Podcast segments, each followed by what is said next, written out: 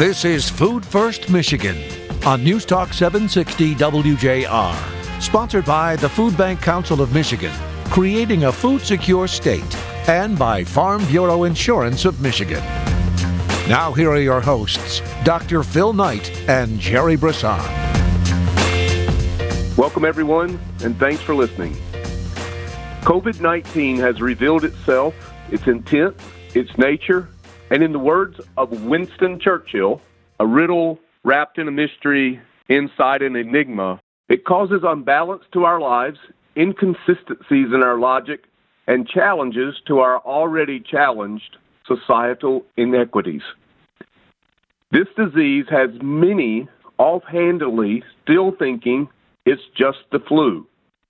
And they use a quick short sighted comparison of the number of people who die each year from the flu to the number associated with COVID 19, along with the reaction process and procedures that are imposed on Americans with the current stay at home order, as well as the no congregating and the closure of businesses, including my favorite hobby of eating out.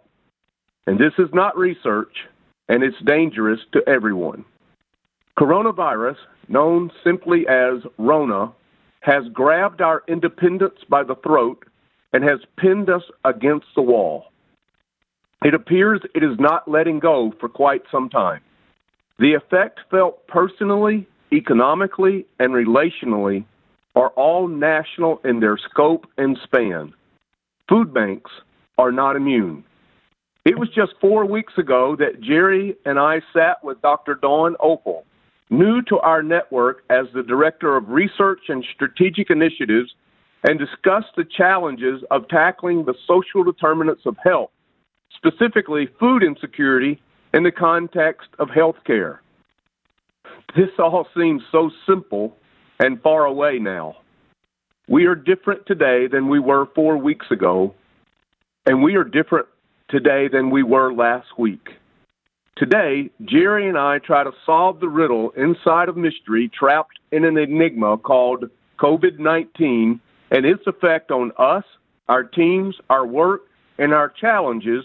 And we share with you some inspiring stories from our network about how people are pushing back against the threat of the coronavirus in order to come to the aid of their fellow Michiganders. Stay with us you will be inspired. Come back and join me with our own enigmatic co host, Jerry Brisson, as he joins me in just a moment.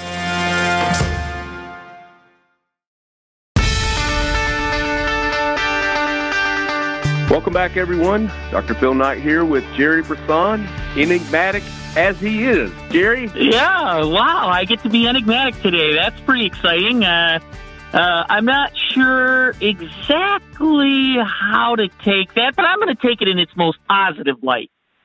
As as you should, my friend, as you should. Um, you know, Jerry, uh, we are in the midst of um, the this this pandemic of COVID nineteen. Your food bank, Gleaners Community Food Bank, along with Forgotten Harvest, um, is in one of America's hot zones. And it's got to be, I think our listeners would want just a quick update. And I know so many um, positive things are happening in the face of this dangerous disease in and around and through Detroit. And I know you, we were just talking yesterday about how proud you are to be a part of this community and, and some of the responses that are happening. So maybe just get a, a quick introduction to that for us and and um, and then we'll we'll go into the content of the show, and I think people will be greatly inspired. Well, I think probably there's two um, aspects of the crisis that are really present and obvious every day.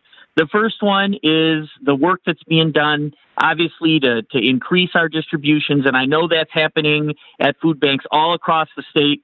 But the other part of it is the number of people calling and genuinely asking, What can I do? And if that means what you really need is funding, let me figure out how I can help you get funded for whatever you need. And and there's been a lot of people calling genuinely just asking, okay, what can I do?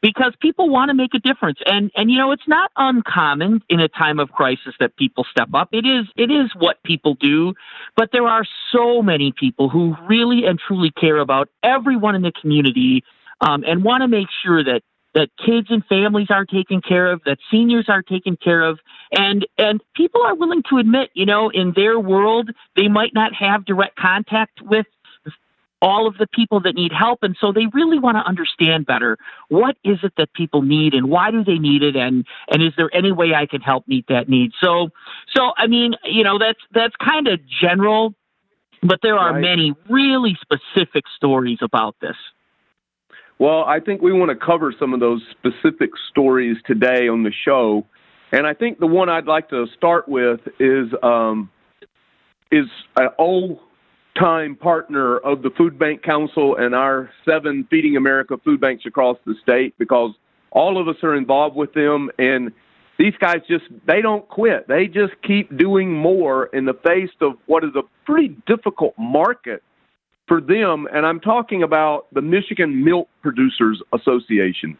Jerry, I know that you guys have been so involved in this distribution of fluid milk uh, well before the pandemic. But now, in the pandemic, um, they stepped up again to give us more. So, what what does this mean to the people that you're serving, and that that the food banks are serving all across the state?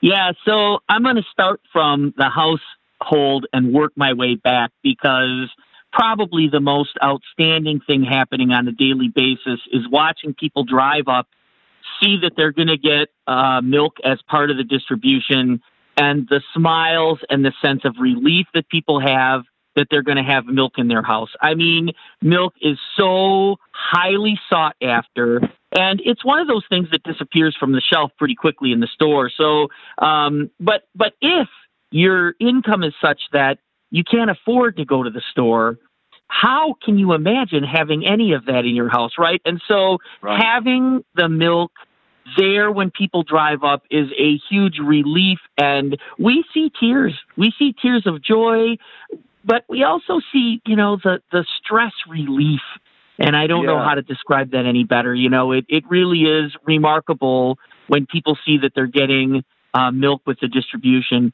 If we work backwards from there and we think about what milk means to the network um, it is a very convenient thing for us. We we have the distribution methodology down. We've been working with the milk producers for so long. It's something that we can activate really quickly. And so when we think about the convenience to us to have this product available, I mean it really does make our job a little bit easier to have these relationships and know that the milk is coming that we need. And if we take it one more step back from that, and look at how the, the partnership leverages dollars in so many different ways, it makes uh, tremendous sense from a value proposition standpoint to be having that product. So, so we are we know that the milk producers, because of a lot of different trade issues, have struggled for years with uh, uh, more capacity than what they could sell. And now, when everybody wants their product and they could probably sell every gallon, the fact that they're making us a priority and really making sure that the people we serve have this milk, it's very touching and very heartwarming. You know, Jerry, it's touching and it's heartwarming, but it's also inspiring to us as a network who get up every day and face these huge logistical challenges of getting the food to people who are in need. And there's so many more people in need today than what there was a month ago because of the, the different waves of the, the, the school closures and their families, students and their families, and now senior citizens, even more so with some of the sites closing down uh, and not able to do the volume of feeding that they're doing, along with the gig worker, the contract worker, the employees of small businesses, and the service industry of bars and restaurants, all these people, we're starting to see them in our lines. And so the demand for food is even greater than it was. And yes, Michigan milk producers could be selling the milk that they're donating to us. Instead, they're coming alongside of us and they're really coming alongside of their hungry neighbors. Well, it, it one of the things that we've talked about on the show several times uh, is trust. And, you know, you develop good relationships that are built on trusting uh, because you know people, you know their heart, you know their intention, and you know that what they really want to do is to the best of their ability, they want to do everything they can so that there's a the whole community is taken care of. And so tr- that's a deep sense of trust. And this is where that trust really pays off for everyone. You know, they, they know they can trust us to get the milk to the people that need it. We know we can trust them to step up when there is this additional need, and um, it's a it's a beautiful thing, really. It's inspiring for sure. We want you to be inspired. Come back and be with Jerry and I in just a moment. We're going to talk about a couple of more commodities, and then it's a strange sight to see soldiers inside some of our food banks. You're going to want to hear that story too. Come back and be with us in just a moment.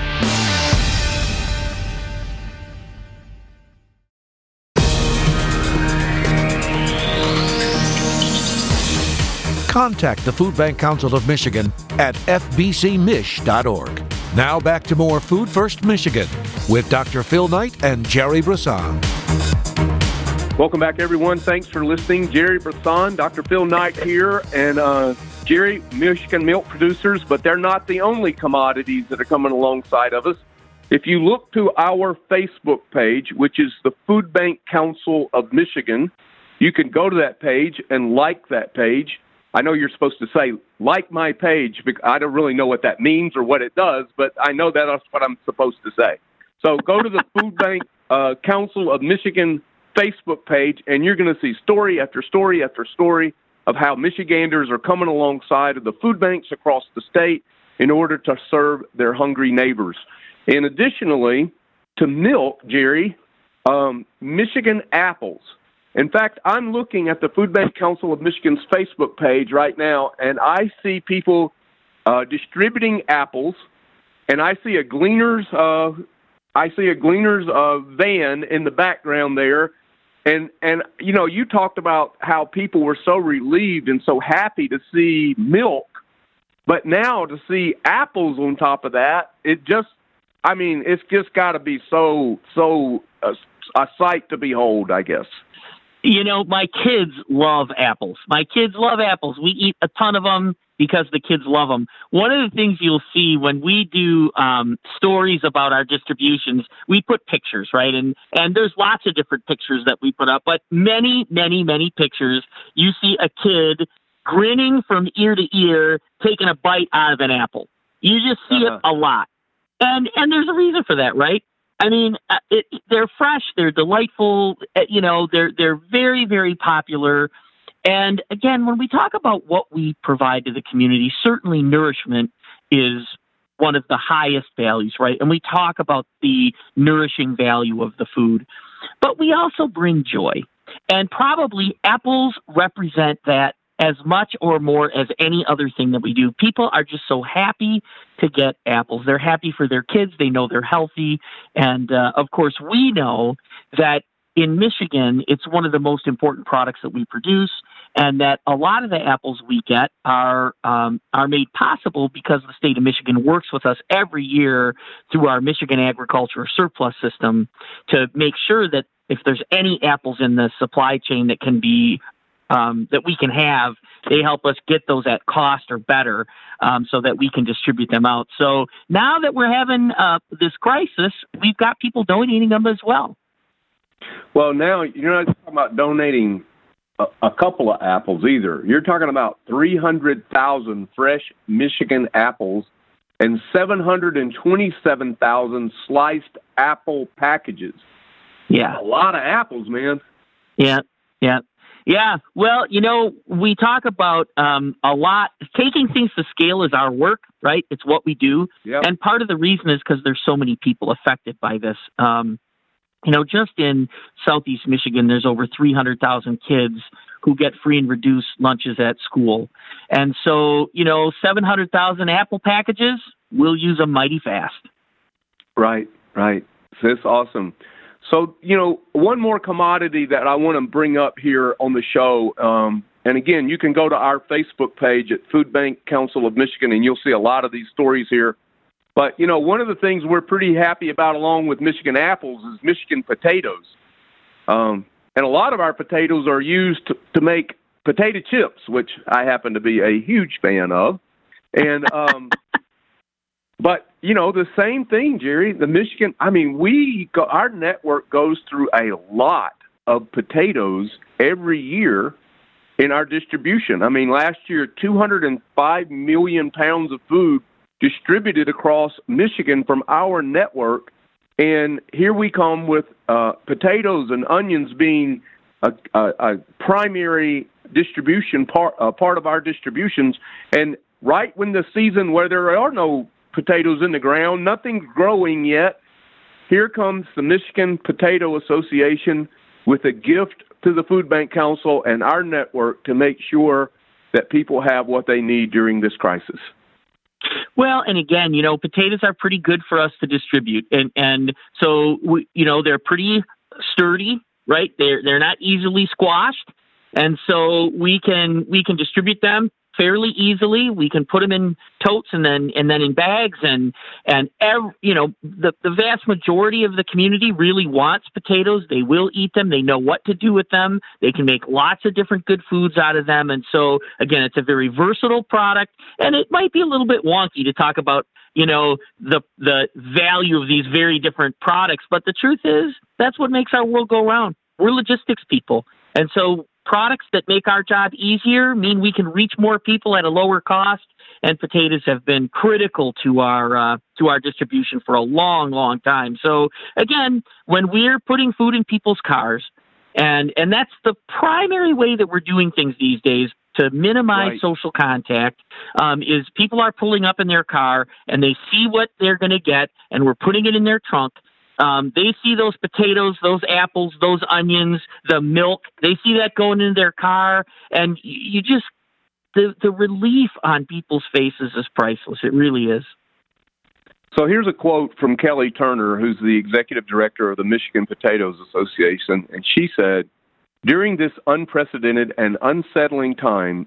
It is of utmost importance that we continue to keep all of the residents of Michigan in our thoughts and prayers and to act in a way that displays compassion and care for one another.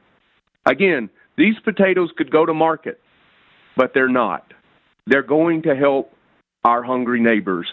And I applaud Kelly uh, at the Michigan Potato Association, Michigan Apples, as well as the Michigan Milk Association, Producers Association. These guys have, have set the pace and they they they have definitely put people over profit every time. And I got I just got to say that inspires me to get up and do this work every day.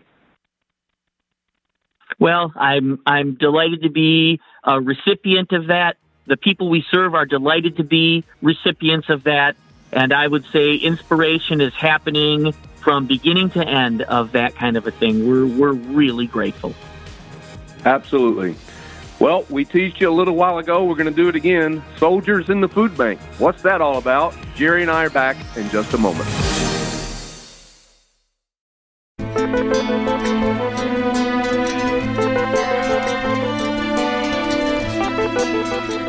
Food First, Michigan.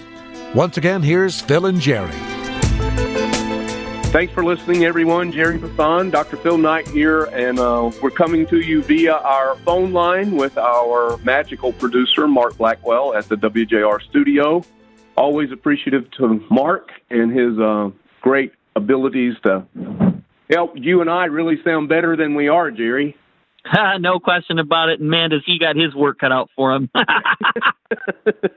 Good thing this is radio and not TV. yeah, he'd have even more work to do, no doubt about it. As as we were talking about potatoes and and uh, I'm saying, you know, I you know I could be Mr. Potato Head probably. Uh, but anyway, that's a different that's a different story. different story, different show. Ah, the Food Bank Council of Michigan and our seven Feeding America food banks across the state staying on the job, heroes in my mind, Jerry. I mean, putting themselves at risk both in health and lots of great publicity about our healthcare network. Um, my wife Christy went out and lit a candle and put it on the porch last night at eight o'clock, you know, to celebrate our healthcare workers, and they deserve every applause that they can get. They're, in fact, that just seems too small and too little of a gesture for what they're doing.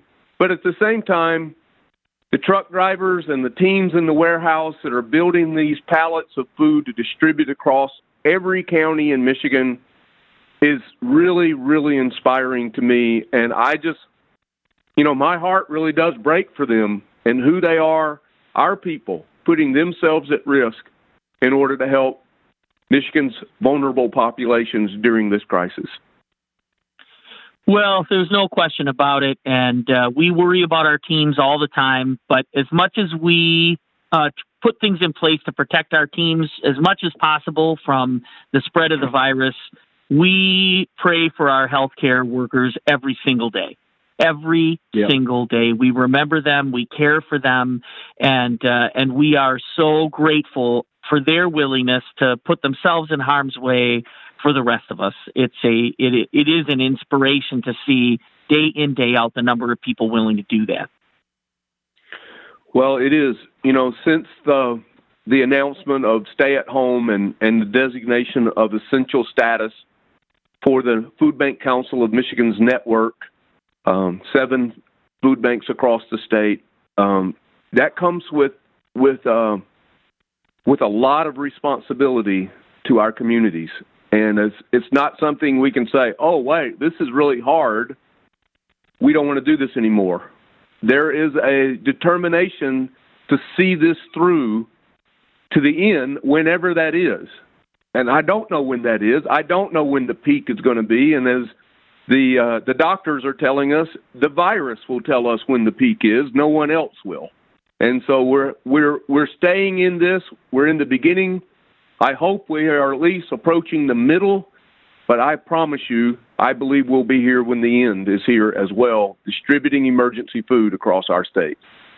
Well, and probably a little past the end of whatever's happening with the virus. We know the economic impact of this is going to be significant. It's already significant. We are so grateful for the relief packages that are being passed and how the federal government and the state is stepping up and doing what they can for citizens everywhere so that we can minimize the number of people in our lines and maximize the dignity and the livelihood of, of so many people. And, and we know that those that stimulus is going to have a ripple effect on the economy um, for the positive eventually. But in the meantime, um, we know that there is a pretty big economic impact. So, um, so we're going to be uh, in this probably well past when the virus peak is over and the community is recovering from what this this has meant to us all. Yeah, that's a great point. and I want to I want to camp there for just a moment because there have been uh, some significant relief packages passed by the U.S. Congress, and so and often, Jerry, on the calls that I'm on, uh, people will say, "Well, why do the food banks? Why are they in need of of of cash, or why are they in need of food? And what about the food drives and and all of these things that come up that they see on the headlines?" And um, so I'm going to pick a little bit because I'm going to borrow a Jerryism if I can. That you know, sometimes you say that um, the the the the the closer, uh, the least, the the less you know about a problem, the easier it is to solve. Right. And That's so, right. Yeah, I got a lot of folks trying to help me solve food supply um, concerns that we have, and well intentioned, but um, you know, we're following every avenue, and that one of those avenues is the the federal relief packages, as you call families first packages that passed out of the U.S. Congress. And let me just put this in perspective, because I think that what you just shared is really helpful. This crisis is going to continue past when people stop getting sick, and we're right. still going to be here, and it's going to be an economic um, you know, difficulty for some months to come until people and businesses are able to restart and get get back up on their feet, both as as businesses and as individuals. So the the food and the funds that are passed in these legislative packages will arrive in Michigan in June and July. Not in April and not in May. Right. And that's important for people to understand that while we're still going to be in need, The immediate need right now is for us to have access to food because we have some buying habits that are happening across the state that is not helping the emergency food network. In fact, it's hindering us from having access to the food that we need because there, there's a couple of reasons here. We have a, process, a, a, a habit now of what I'll call panic purchasing, where we're buying more than we normally would, but we're buying more than we normally would too because we can't go out to eat. We're having to buy groceries in order to eat at home. So those two things combined are putting a stress on the the supply chain. Not that we're going to run out of food, but it but it hurts our ability in the emergency food network have access to food. Now you know a lot more about that than I do, but I really want to encourage people to stop the panic purchasing and buy enough for your family. Don't hoard. Don't don't don't covet, don't squirrel away stuff that you're probably not going to use. You do not need 17 cans of pinto beans. Stop. there was a there was a comedian that did something on that uh, recently where the the impact of hoarding and how much extra people have and it was you know mathematically 20 years of supplies. And you know obviously that's an extreme thing. But but the the, the bottom line is you're right Phil. The the um if people just buy what they need, we're all going to have what we need. You know, and so the the and and really keeping in mind that if you're able to buy what you need, that's a reason to be thankful. Uh, because there's people Absolutely. that aren't able to. There's people that need help who who um, who can't do that, and so we need to make sure we're all taken care of. And if we just buy what we need, we'll all get what we need, and that's a very simple rule. I think I think that's well said probably probably better said than my little rant there. So I appreciate you uh, putting the right tone on that for us. So uh, well, it's all the right stuff, right? It's all the right stuff. Well, I appreciate you and that your perspective from uh, the being in Detroit, serving in and around Detroit in the five counties, and and then the the Forgotten Harvest serving three counties with you, and and then the rest of the food banks covering the rest of the state is uh, it, but it is a problem. It is a challenge for us, and it's one that we're going to come face to face with here in a few weeks about having enough food to make sure that we're able to continue to meet the demand, the increased demand.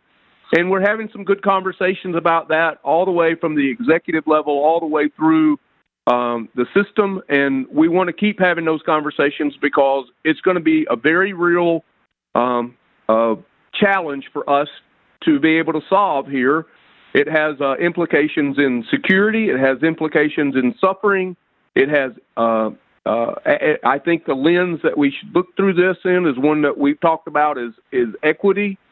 But then, you know, the name of this show, Jerry, is Food First, and I'm going to say that food first, keeping food people who are food insecure, food secure, making sure they have access to food is the first line of defense for the people on the first line of defense, and that's our healthcare workers. Because if people become food insecure, they're going to become sick and they're going to come to our healthcare. And right now, our healthcare is approaching being maximized and overrun, and we don't need this to happen. Yeah, uh, one of the ways that we talk about that issue is, you know, food is one of the things that fuels our immune system. And the stronger our immune systems are, the less likely we're going to get sick from anything.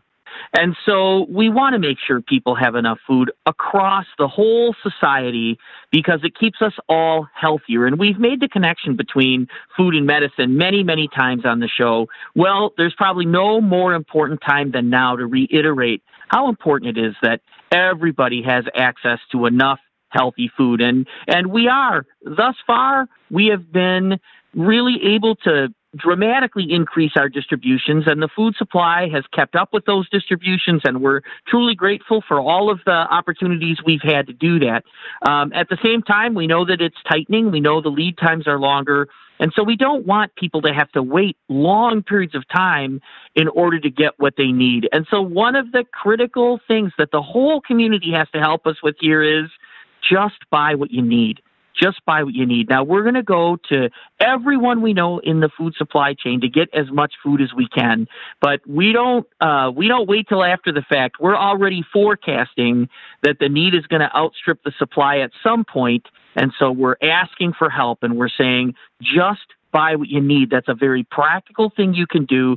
And then as we get closer to the point of of you know really getting pinched on the food supply side, we will obviously be going to all our friends throughout the food supply chain, the manufacturers, the retailers, the growers, and everyone that we know, and asking them to pitch in if they can. So obviously, all of those people are busy right now, uh, but fundamentally, that's that's the work, and and we're going to do the work. Yeah, very well said. Thank you. Hey, let's take a quick break and come back and um, I promise we're going to tell you why there are soldiers in our warehouses. We're back in just a minute.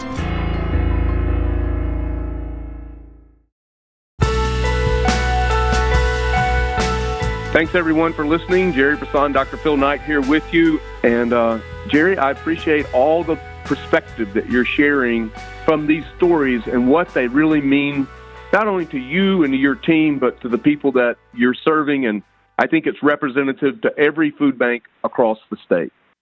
Well, I certainly think so too. And we obviously are communicating with each other all the time. And, and one of the great joys in talking with the other food bankers is sharing these stories.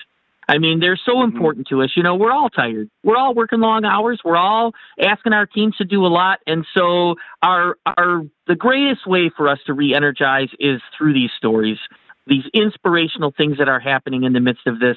And it reminds us of why we do this anyway. Not that we don't know why we do this, but it's a good reminder of, you know, the, the way the fabric of the community is woven. And the stories are that fabric. So it's it's really it's really good for us.